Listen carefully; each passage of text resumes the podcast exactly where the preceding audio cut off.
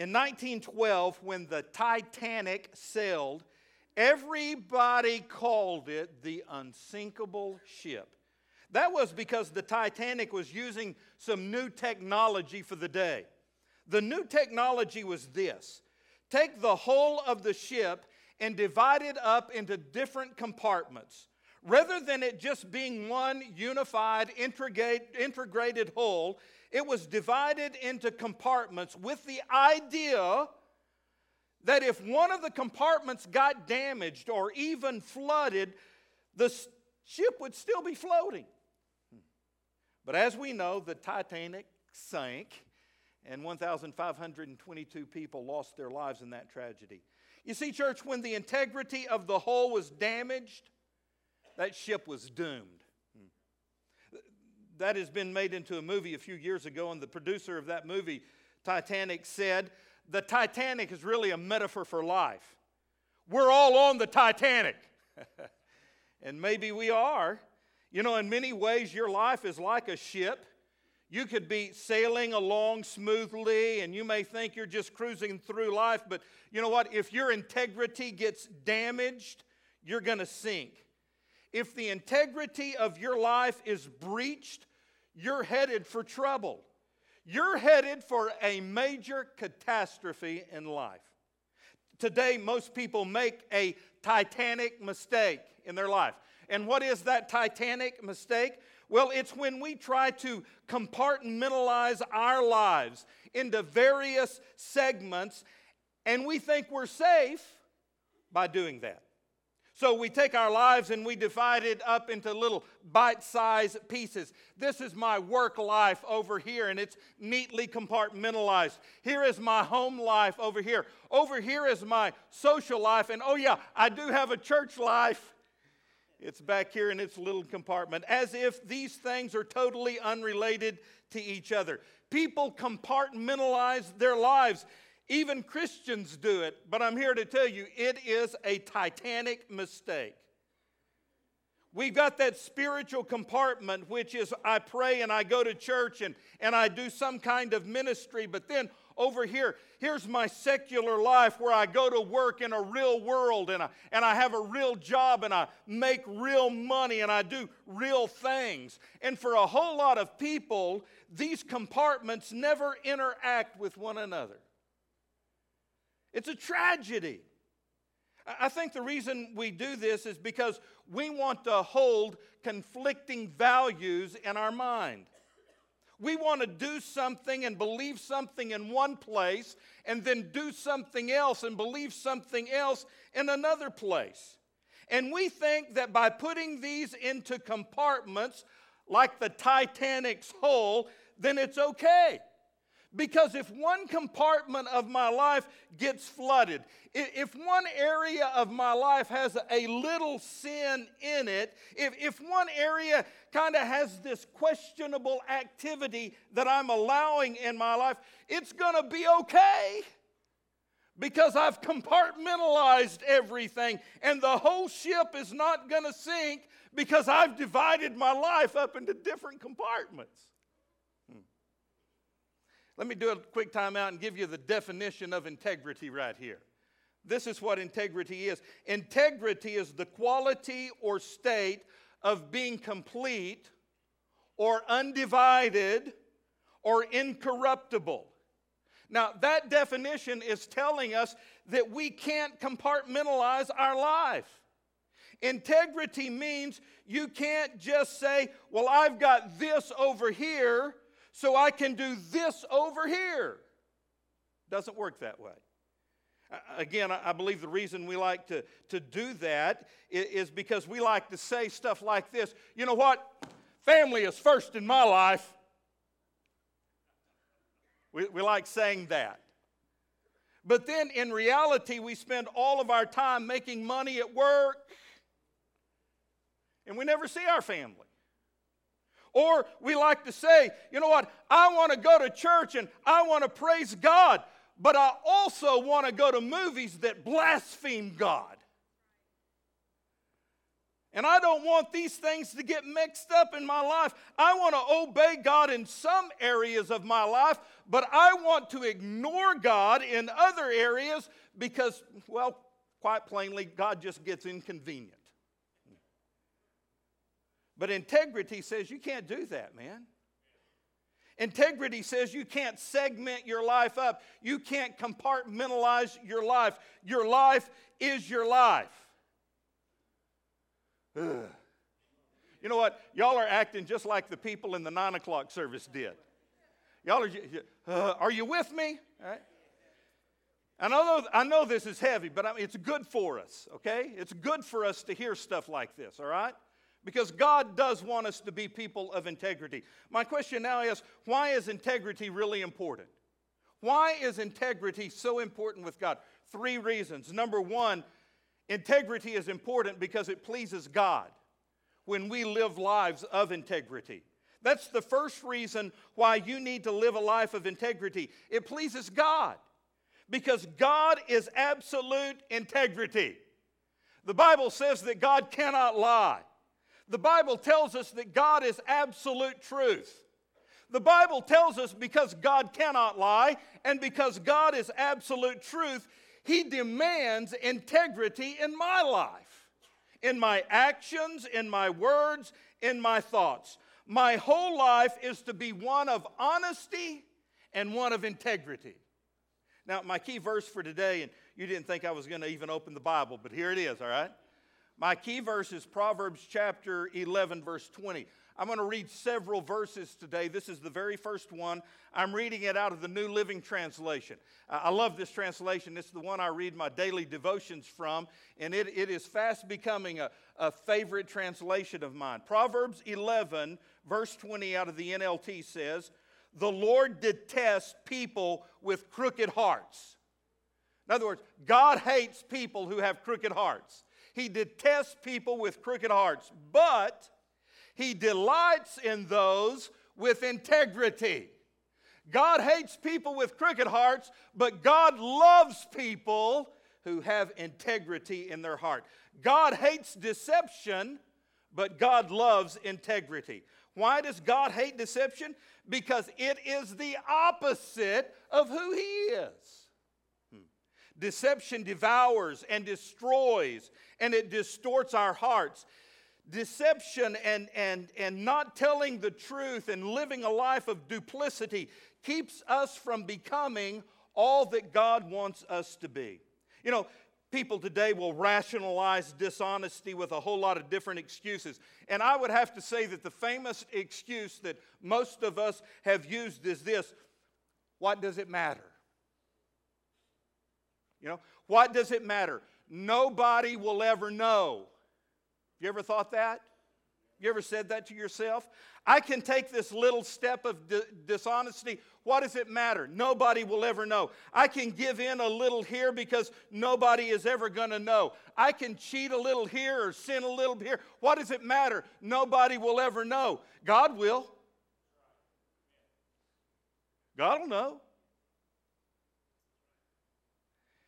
Years ago, I was uh, living in Pine Bluff. This is this is like one hundred fifty years ago when I lived there, it seems like. And uh, they opened a brand new Lowe's store. And uh, right after it opened, I was in the Lowe's store buying some home repair stuff and, and uh, bought a, a, a cart full of stuff, went through the checkout line. A little girl was running the cash register, and we scanned everything, put it in bags. I put the stuff back in the cart, wheeled it out to my truck, which was on the other side of the parking lot, and I was unloading everything. I got all the bags unloaded and noticed... Notice there was a, a, an item still in the cart that was just by itself. It apparently hadn't been scanned. It, I didn't hadn't paid for it. And sure enough, I pulled out my receipt and I checked everything. And, and sure enough, I hadn't paid for that item. It was there. I was on the I was on the other side of the parking lot. All my other stuff was already loaded. You know, I don't roll that way. And so I rolled the cart back in and stopped at the, the, the manager's desk there and, and pulled that little item out and said, you know, I just went through the line and, and uh, this, this item didn't get uh, scanned, and so I'm, I came back in from the parking lot to pay for it. Now, guys, listen, I'm not telling you that story for you to pat me on the back and say, way to go, preacher. That's not the point of the story. The point of my story was her response. She said, You got to be kidding me. You mean to tell me that you were already out in the parking lot and you had that item in your cart? You could have put it in your truck and left and not paid for it, but you brought it back in to pay. You got to be kidding me. That was her response. That's what I was amazed at. It's her response. You know, apparently there, there are not very many honest people in our world today. Hmm? You know? But integrity says, you know what, I'm going to do the right thing, because even if nobody knows, God will know. And he's the only audience that you need to care about, church. The Bible says the eyes of the Lord run to and fro throughout the earth. That is, God is watching every move of your life. If no one ever finds out, you need to live with integrity, because God knows. And God insists on it. And God is watching. You know what? It pleases God when we do the right thing. It pleases God when we live with integrity. In fact, the Bible says God delights in integrity. So why should I live with integrity? Number one, it pleases God. Number two, it affects others. It affects the people around you, whether you live with integrity or live with a lack of it. It is going to influence and affect the people around you. In the first place, you're going to affect people in your own home. Did you know that? Proverbs twenty, verse seven. The godly walk with integrity. Blessed are their children who follow them. Do you want to be a blessing to your kids and grandkids? Raise your hand if you do. Do you want to be a blessing to your family? All right? Then this verse tells us in order to do that, you have to live a life of integrity. This verse in the Living Bible says, it is a wonderful heritage to have an honest father. Wow, man. Isn't that great? I may not give my kids any, I may not leave much of a heritage, but I want to leave that heritage that, you know what, oh, Dad, he was an honest guy. He was a man of integrity. Reminds me of the two brothers that grew up in a small town, and they were just, they were wicked, they were bad, they were, they were mean. Have you ever heard the term, they're as mean as a skunk? They, these two brothers were. I mean, they were into everything. They were bad guys. They, they grew up, had families, and then one of them died.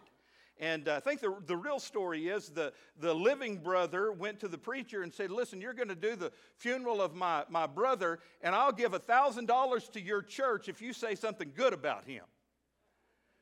Well, the preacher didn't know anything good about this bad brother, but he thought, you know, one thousand dollars sure would help the church out. And so he got up there and, and started preaching the funeral message. And he said, you know, I haven't been able to think of, of anything good about this guy, because he was just a, he was a dirty, rotten sinner. He was good for nothing. He was the town drunk. He abused his wife. He was bad to his kids. You couldn't trust a single word. He's, he's just a bad guy. But compared to his brother, he was a saint.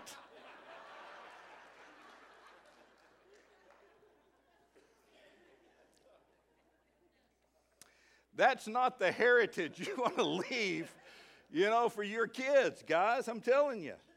Not only does your integrity affect people in your family, it, it affects our society. It affects the people you work with. Your integrity affects the world around you. Proverbs eleven eleven says, the influence of good people makes a great city. How do you have a great city? Well, you've got great people living in the city. Proverbs fourteen thirty-four says, godliness makes a nation great.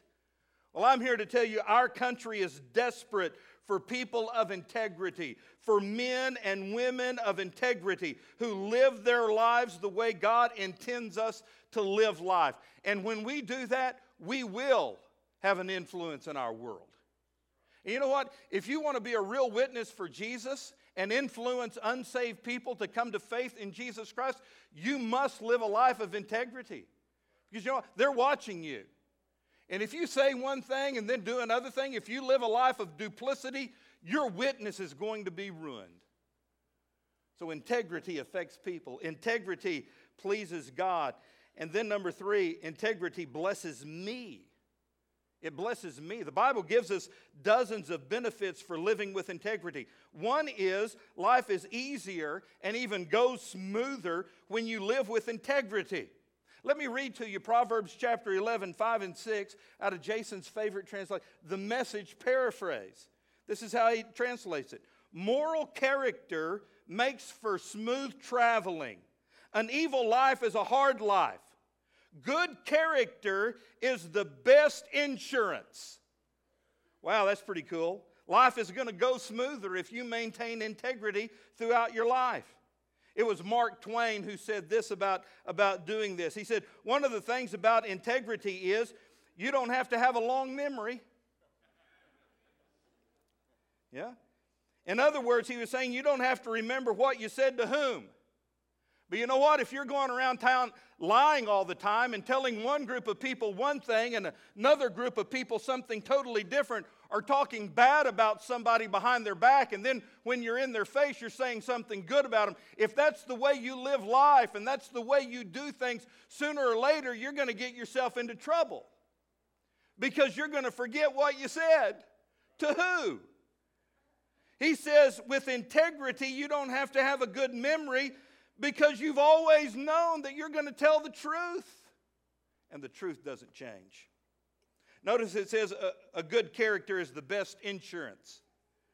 The best insurance policy is called, get this, integrity life.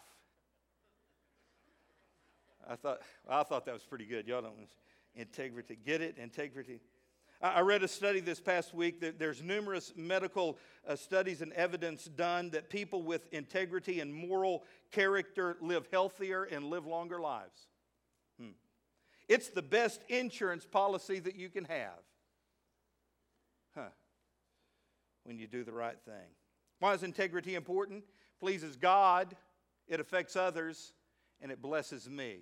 Now I'm going to finish by, by talking to you about how to live with integrity. How can you live a life of integrity? I think you do it by doing three things. Number one, by always speaking the truth. I live with integrity when I always speak the truth. Proverbs twelve twenty-two out of the Good News Translation says, the Lord hates liars, but is pleased with those who keep their word. So let me ask, do you keep your word? Do you keep your promises? The Bible says that God loves people who keep their word. Now, if you don't know how to keep your word, you're not going to have very many great relationships. Why? Well, integrity is the basis of all great relationships because truth and trust go together. Did you get that? Truth and trust go together. You don't have one without the other. If I don't tell you the truth, you're not going to trust me, are you? And if you don't trust me, we're not going to have a very good relationship. One more time, the Message, Proverbs four twenty-four. Don't talk out of both sides of your mouth. Avoid careless banter, white lies, and gossip. That's why I love the Message, man. It, it just tells it to you, doesn't it? These are things that the person of integrity does not do. You don't gossip. Are you, are you with me here? I mean, if you're going to live a life of integrity, you're not going to gossip about other people. Period. You don't tell white lies or any other kind of lies. You don't do careless bantering. Blah, blah, blah. Teasing other people, you don't do that. And then here's the fourth one. You don't talk out of both sides of your mouth. That means you say one thing to this person and another thing to that person. You don't do that. You know, we got a word for that. It's called hypocrisy. The word hypocrisy is an unusual word. It, it really came from the Greek theater. It was a term used to describe a particular actor in the Greek theater. An actor would come on stage and he would, he would be behind a mask. He would have a mask and he would act out one part. And then he would run backstage and change mask. And he would come back and play another part. And then he'd go backstage and get another mask and he could come out and he could play another part. One actor could play various roles by changing his mask, and they called that person a hypocrite. There are some churches full, no, I should say that. You know, here's the deal, guys. If you're going to live with integrity, you're always going to speak the truth. You don't live a life of duplicity and say one thing here and another thing there, even when it's inconvenient, even when you don't want to, even when it's a difficult situation. You always speak the truth. Why? Because integrity demands it. But there's more to integrity than simply speaking the truth. Number two, how do I live with integrity? I always stand for what is right. Hmm? Standing is often more than just speaking up. It, it, it involves action. Second Corinthians thirteen eight says, our responsibility is never to oppose the truth, but to stand for the truth at all times. You know, we, we really don't have many people today interested in standing for the truth. That's sad to say, but it's, that is the truth, isn't it? Hmm? Now, a lot of people are interested in standing for their rights. In fact, we have become a nation that is obsessed with personal rights. I have my rights. In fact, every day the courts are inventing all kinds of new rights and new laws. Has it ever occurred to anybody that wherever there are rights, there must also be wrongs? That's the one thing nobody wants to admit today. No one in our society wants to admit that anything is bad. We don't want to admit that anything is wrong. Well, well, that's okay for you because this is okay for me. No. Wrong is wrong. Okay? Wrong is wrong. And if you're going to be a person of integrity, there will be times in your life when you have to stand up and speak the truth and point out that, no, that's wrong. We don't do that because it's wrong. Now, let me tell you, you don't do it with a mean spirit. You don't do it in anger. You don't do it out of hatred. The Bible says we are to speak the truth in, in love. But if you're going to be a person of integrity, let me tell you, there will be times in your life when you're talking to someone else or a group of people or you're pressed into a situation and you have to stand up for the truth. Okay? You're going to have to stand up and say something like this, for example. You know what? Sex outside of marriage is wrong. Period. I don't care what the circumstances are. God has told us in the Bible it's wrong. Period. It's, it's wrong. There may be times when you have to say, I don't care what our court system says, homosexuality is wrong. The Bible says it's wrong. There may be times when you have to say, you know what? Profanity, pornography, abortion, it's wrong. Why? Because integrity demands that you take a stand. In fact, here's the deal. Listen to me very closely. If you know the truth and you don't stand for the truth or you don't speak the truth, do you know what you've just done? You've sinned. James four seventeen. When a person knows the right thing to do but doesn't do it, then he is sinning. Hmm. I think it's really important for us to remember the, the old quote that says, all that is necessary for evil to triumph is for good men to do nothing.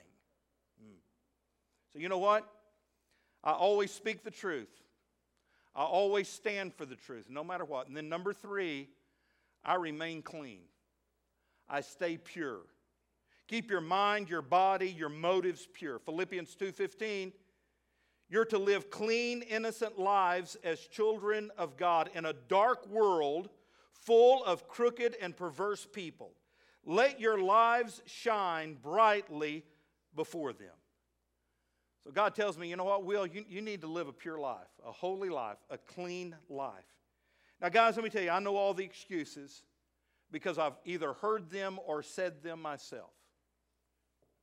I know this excuse. Well, you know what? That, that really isn't going to affect me that much. I mean, really, dude, I can read that book or I can read that magazine or I can go to that movie, even though it's questionable. And even though there's some raunchy stuff in it, it's okay. I can view that. I can see that. I can read that. I can watch that because what I'm doing is I'm going to put all of that into the entertainment compartment of my life. How many times do we justify or rationalize our sins? I mean, are, are you rationalizing things in your life by saying, hey, dude, it's no big deal? Have, have you ever said that to you? It's no big deal, man. I can handle this. Rationalizing is telling your mind what your heart knows is wrong. It's saying with your mind something is right when really deep inside in your heart you know it's wrong. You're saying, hey, it's no big deal. It's just a small sin. On top of that, I've got it compartmentalized over here at the, the real rear hull of my ship, man. I'm going to be okay. Really, the question becomes this. How big a hole does it take to sink a boat?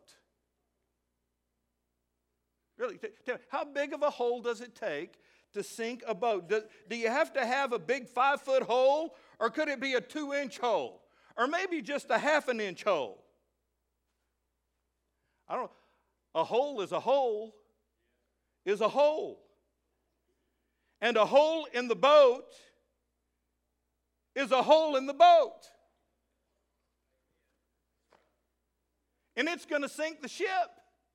I've been in a few boats that uh, either it had a hole in it or the plug wasn't put in when you left the tank, you know. And it doesn't take very long, man. I told the first service people, I spent the, the summers growing up, we'd go to the Harmon family reunion at Brownwood Lake in, in Brownwood, Texas. Man, it was a hoot. It, I've got so many funny stories about uh, going to Brownwood Lake. We'd, there, there were all the whole family, all all of my, my dad's brothers and sisters, there were seven of them, their families, their kids. We would live in this dormitory-like place for, for two weeks. I mean, you talk about going crazy. You would go crazy with all these people. Anyway, that's another story I'm saying. It, I grew up doing that, and when I became a teenager, we were still doing it. And so I was with my two cousins, Jimmy Clyde and and uh, and Keith, and and so we, we took one of my, my uncle's boats out on the lake, and it was just a little wooden boat, and we were out on the lake having a good time. Three big old boys in this little bitty boat, and to this day, I don't know how it happened. But one of us put a hole in that boat. Let me tell you, a hole is a hole is a hole, and it is just a matter of time. We're, we're not talking about if the boat is going to sink or not. We're talking about when it's going to sink. And church, listen to me. Just a small sin, just a small indulgence is going to sink your ship eventually. So here's the bottom line. If you want to become a person of integrity, you've got to care about the small things in your life. I mean, you have to care about the things in your private life that nobody sees. You have to care about those small details that are really important. Because here's what integrity is. Integrity is what you are when nobody else is looking. Integrity is what you are in the dark. It's your character. That's integrity. And so my challenge for you today is that you commit to becoming a person of integrity in what the Bible calls a crooked and perverse generation, among whom you may shine as lights in a dark world. And I guarantee you, church, if you live with integrity, you're going to shine against the dark that is going on in our society today. America is desperately in need of men and women, boys and girls and teenagers of integrity, whether they're at work or at school, in our government and in our churches. There is a crying, desperate need for integrity. Without that, the foundations are going to crumble. So let me ask you, and here's, here's where I want you to respond. So wake up, all right? Respond to these four questions, either verbally or with your hand, whatever you want to respond, do, do respond. Do you really want to please God with your life? Okay, I ask, respond, wake up. Do you want to please God with your life? Yes. Do you want to influence other people for good? How about this? Do you want to make a difference in our world with your life? Yes. Do you want God's blessing on your life? Yes. Then commit to being a person of integrity. How do you do that? One last verse. Second Peter one three. God's divine power gives us everything we need for life and godliness. Okay? You can't live life and live it godly without God's power, but He gives you that power. This power was given to us through knowing Jesus, who called us by His own glory and integrity. So if you want to live a life of integrity, you need to get Jesus in your heart. Maybe you need to come and, and pray this prayer at the altar today. Jesus Christ, I want you to come into my life. Clear out the garbage. Do the job in my heart that needs to be done to build my character. Lord, I pray that you give me a fresh start. Because from here on out, Father, I want to be a person of integrity. Would you bow your heads? If you're here today and you've never accepted Christ as your Savior, you're not born again, you're not a Christian, I invite you to come this morning and receive Christ. Receive God's gift of salvation. We'll help you do that if you come and, and want to be saved. For the rest of us who are here, would you really commit this morning to being the person of integrity that God has called you to be? Our world needs to change. It can only change when people get better. That happens one person at a time. When on a day like today, you decide, you know what, I'm going to quit playing games. I'm going to quit all this Titanic nonsense of trying to compartmentalize my, my life and, and divide God from everything else. No, Lord, today I want to make you Lord of my life. You're God of everything. I submit to you. Would you come and pray that prayer this morning? Heavenly Father, help my friends who need to respond to come and pray. Lord, for the rest of us who just need to come and, and just pray a simple prayer asking for your help in raising our family or doing life or, or whatever the need might be, help us to come today and pray. I love you, Jesus. I thank you for these people. Please speak, speak to their hearts. Let them know that you love them, that you've called them to a life of integrity. In Jesus' name we pray. Amen. Would you stand? Heads bowed and eyes closed. Praise teams are going to...